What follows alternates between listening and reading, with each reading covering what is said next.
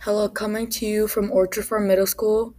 This is Oscar Puga, one of the hosts of the OT podcast. I'm here with Trevin Lanning, and today we have some interesting facts for you.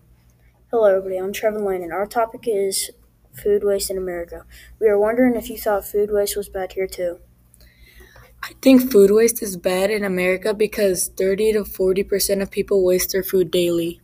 I think food waste is bad for our world. If it didn't exist, so many more people could eat. If only people would serve themselves less food each day in their life, we could help all the people that are starving today. See, I agree with you, Oscar. People, if they don't waste as much food like they do today, there would be less starvation going around in the U.S.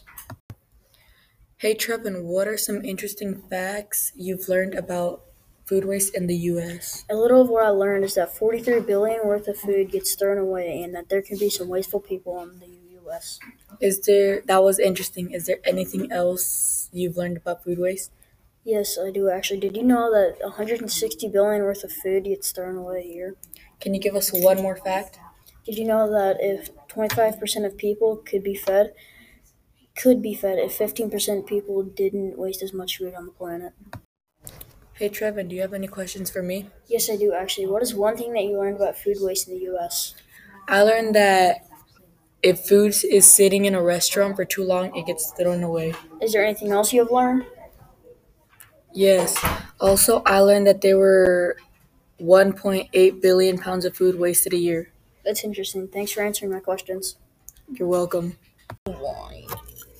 I think that was a good article to read because of how bad food waste is in America. I agree. This was an interesting debate.